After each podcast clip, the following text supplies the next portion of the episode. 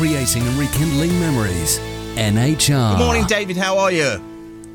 I'm very well, thank you. Good morning to everyone. Yeah. Good morning. And I tell you what, this is the third time now that you've been on the show, so thank you so much for coming back on. The last time you were on, you notched up my 1,000th guest since starting on Nottingham Hospital Radio, so pleased that you're back on again. And especially... Well, congratulations, yes. That was very nice, yeah. That was 2-3 years ago when you came into the studio, if you remember, yeah. And now we're back talking about new stuff, which is brilliant. I love the song, The One That Got Away. We're going to talk about that very, very shortly. First of all, it's classed as a double A-side single, isn't it? I mean, we're old enough to remember when singles had an A-side and an A-side and an A-side and a B-side. How do you get a double A-side on a CD? Well, I think it was... good morning. I think really what it was is that the songs were written and it was difficult for the producer and myself and everyone involved to decide which side should be the A side. So we just decided to make it a double A side and let the listeners choose their particular side that they thought was a little better than the other one, I suppose, their favourite one, I suppose you'd describe it as.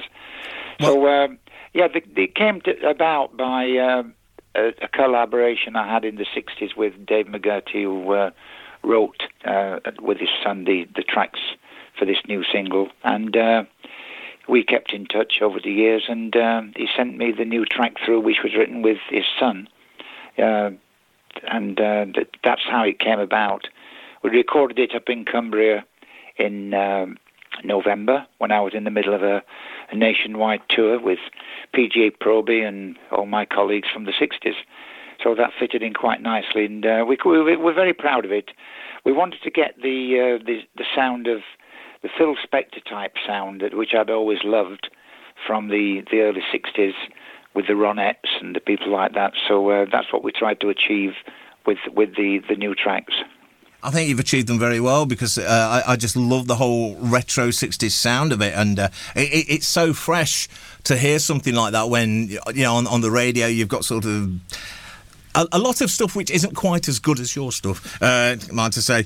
And it's just nice and fresh to hear that. And as soon as I received the tracks, I loved both tracks. And it's very difficult to choose which one is my favourite. Yes.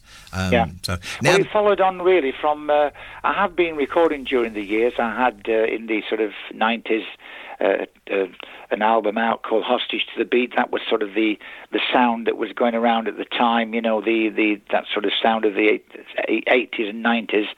And then just about 3 or 4 years ago, I had a blues album, an R&B album out, which was really my dedication to the great American songwriters, J.J. Cale and John Hyatt and people like that. And that was... one of my favourite albums that I'd recorded. And for this, we just wanted to go back, because many, many people had talked to me on the live shows about, you know, new recordings and stuff. And so we thought, instead of just doing current sounds that we can all hear on the radio every day, we'd go back to try and replicate the sounds of the 60s. And I tell you what, it is such a great sound as well. And I'm so pleased that you did that, because it is refreshing to hear that. So now then, you mentioned over the past couple of years, of course, you've still been touring and everything. And the last couple of years have been really tough for the entertainment industry, and especially live artists like yourself, because I know how much you love to go out there and perform live. I mean, how have you kept yourself busy over this period, apart from touring? Has there been songwriting, or what have you been doing over the last couple of years? Well, it's difficult to look back and think what I have been doing, really. Fortunately, I've always had other interests apart from me. I mean, music is my first love. I mean, that's been my whole life. But I've also and still do delve a little bit into, you know, antiques, furniture, and ceramics and things like that. So I've done one or two interest in that, and then I've got pastimes which are very un-rock and roll, sort of walking and cycling. So I have been filling my time up, but I've been, like most live artists, I've been, you know, just desperate to get back to playing live, because that's what I've always done. And like the old sort of blues and jazz artists of old. I think it was Keith Richard who said that many of the artists from the 60s have followed in the tradition of, you know, as they got older. I mean, Paul McCartney's 80 this year, and many of the artists, Paul Jones, I noticed, was 80. And so we wanted to continue to play right the way through into our 80s, as the jazz and blues musicians who went before us did. So we did, many of the established performers from the 60s have had that attitude all the way through, that we wanted to continue to perform and play live. And that's what we've continued to do. And it's good to see that there are so many people back from the 60s and 70s, and I suppose now even the 80s, because we class the 80s as sort of a heritage decade as well. Yes, yes. It's great to see them back out performing live so that people can enjoy their music. So is it easier now? Sorry, carry on, Dave. Is it easier now? Is it easier now touring because of all the technology and stuff? Oh, yes, it's much easier now. I mean, many of the things that a lot of musicians disliked about touring was, the travel and the hotels in the 60s and 70s weren't very good. We weren't very welcome at hotels because from working class backgrounds, as most of the musicians, are or were, and we were not very welcomed at hotels and around the country, because they were for business people and they looked sort of down on sort of rock and roll musicians. So that's all changed now. I mean, there's a great selection of hotels. So being on the road now is, you can't compare to what it was like. I mean, you have to remember that when we started out, my very first tours with Dusty Springfield and the Rolling Stones, it was pre-motorways. Really, I mean, it was, the trip to Scotland would be sort of 8 hours up to sort of Dundee or, something like that. So the travel and being able to eat when we're on the road 24 hours a day, which another thing that people forget is that, 62, 63, 64, when we were out on the road, it was very difficult to find anywhere to eat during the day. You'd have a breakfast in a hotel and then you'd be travelling for 5 hours, and you'd be very lucky. You'd finish up at a roadside wagon, for a bacon sandwich or something like that. So it's changed a lot, and for the better. Good. The sound equipment and everything on stage is much more professional, and on stage, sound equipment that's changed 30, 40 years ago from when we first started. But so to answer your question, yes, you can't compare the two. It's first class now. Whereas in the early days, we were all sort of just learning the trade, really, and getting out there and playing. Now then, we played your big hit, of course, which was The Crying Game, just before the song that we've just heard. That was covered by Boy George, of course, in the 80s. And you've had songs covered by people like the Sex Pistols. Kylie Minogue covered The Crying Game as well. What's your favourite cover of one of your songs? I think I liked the version of by the Associates, which were a Scottish sort of band from the 70s and 80s. They did a version which was on YouTube, which was live at Ronnie Scott's Jazz Club in London, and they did a version of the Crying Game. That's one of my favourite versions. But another one of my favourites is the Kyla Mano, which was filmed live at the as it was called then, the NYMEX in Manchester. She did a great version of that, and so that's one of my favourites as well. But it's been recorded by even jazz players, and many people have recorded The Crying Game. So it's great because it was written for me, so I'm very proud of that. There was no version before mine, and so I've always been very, very proud of my recording career, really. I don't look back on it like many artists do and cringe, when they hear some of the songs they've recorded. And so I've always... I like to think of myself as a true, honest musician. I enjoy playing, and I can play one night for sort of 5,000 people, and then the next night I could be playing, for 350 people in a smaller venue. And it's, for me, that's what music's all about, the live performance and being out on that stage and playing.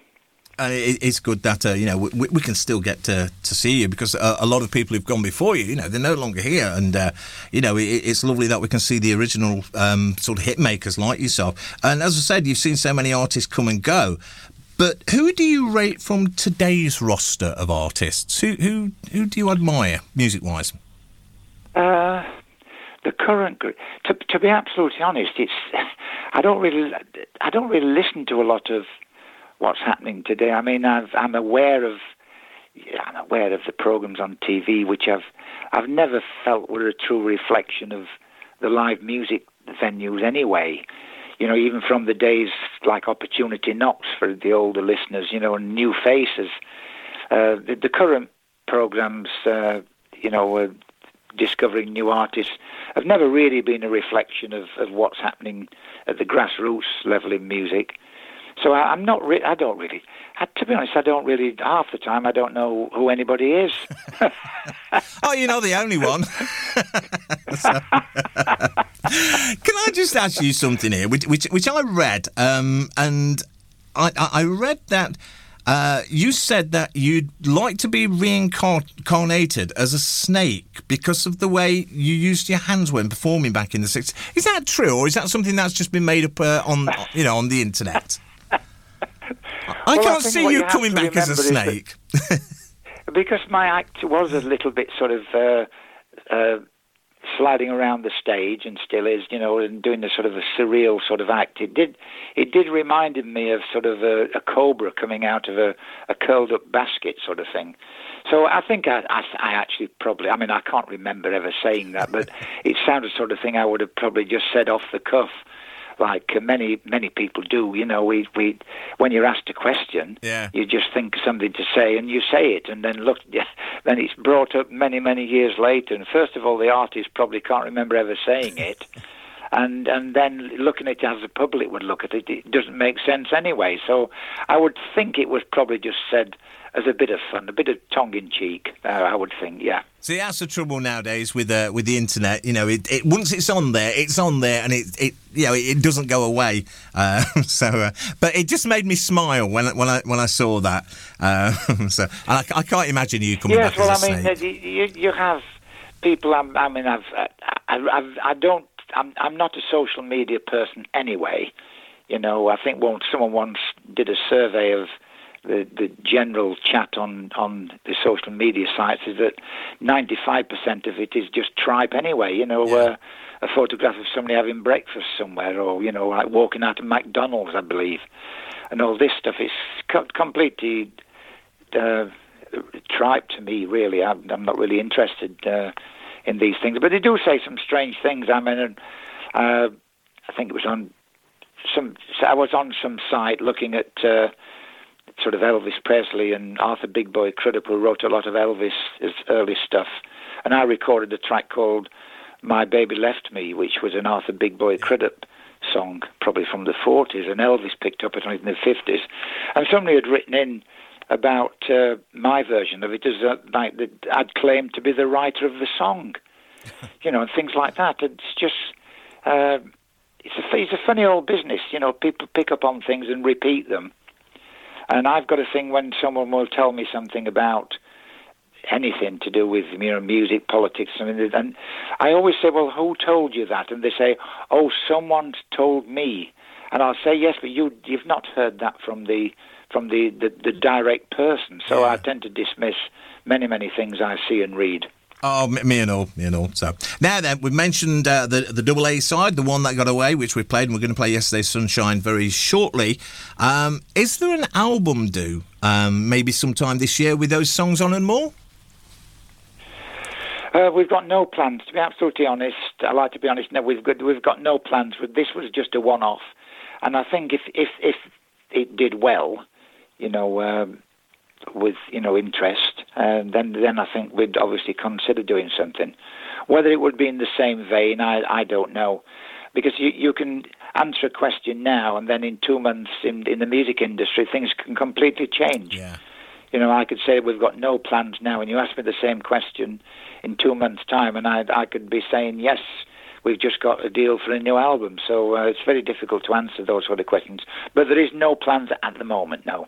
So are there any sort of plans for any other sort of double A sides, you know, just coming out as a single or maybe an EP? Or it's probably going to be the same answer, isn't it? You know, it could be a few months' time before you're offered something or you find something that you want to record. Yeah, you just don't. Nobody knows in music. It's a strange profession, a great profession, but it is, you just do not know. And if you watch any on Sky Arts, you know, people like the Small Faces and The Who and all these bands who were around in the 60s, they, you know, you don't really know. Even after so many years, you still don't really know what the future holds. You know what the past is all about, yeah. But you just don't know what's going to happen in a year's time, or, I could be suddenly touring Australia and America and things like that next year. I don't know. They're all very difficult questions to answer. Well, I'll tell you what, if people want to find out if there's going to be anything in the future, or if and when it comes up, it's probably the best place to go is the website. But where can people find out more about you, your recordings and everything that you're doing, and touring, of course? How can they find out? Yes, well, obviously, I've got a website, and it's quite simple. I mean, if they just put, Dave Berry... and my website will come up, and that's got everything on there, retro photographs, the tours that are coming up, the gigs, things like that, all the information on what's happening. I always refer people to the website, because I haven't got a Facebook page. If anybody asks me questions, I just say, well, you can find out what you need to know about what I'm doing on my website. And I don't believe in giving everything away, the things that happen during the day, I don't think the people really want to know. There should be a little bit of mystique in the music industry. You shouldn't. Everybody shouldn't know everything. I didn't want to know everything about the artists that I enjoyed. I like the mystique and to just wonder what was happening. If there's everything out there, then there's nothing to learn. And it's always nice to maybe learn something a little bit sort of further down the line. So, I totally agree with that. But if people want to find out all about the recordings and, of course, how to get hold of the single, which is out, I believe, on the 1st of March, you're touring as well, that's coming up, then go to the website. Don't mix it up with Dave Berry, the comedian, because he's not a very good singer. Well, the actual site is cryinggame.co.uk. There you go. Can't mistake it. Yeah. Lovely stuff. It's been brilliant to talk to you again, Dave. And the single, I just love both sides of the single, so I'm going to keep playing both sides. I am. So have a lovely rest of the Sunday. And as I say, thank you so much for taking time out to have a chat with us. Thank you, and kind regards to all your listeners. Oh, bless you, Dave. Have a good Sunday.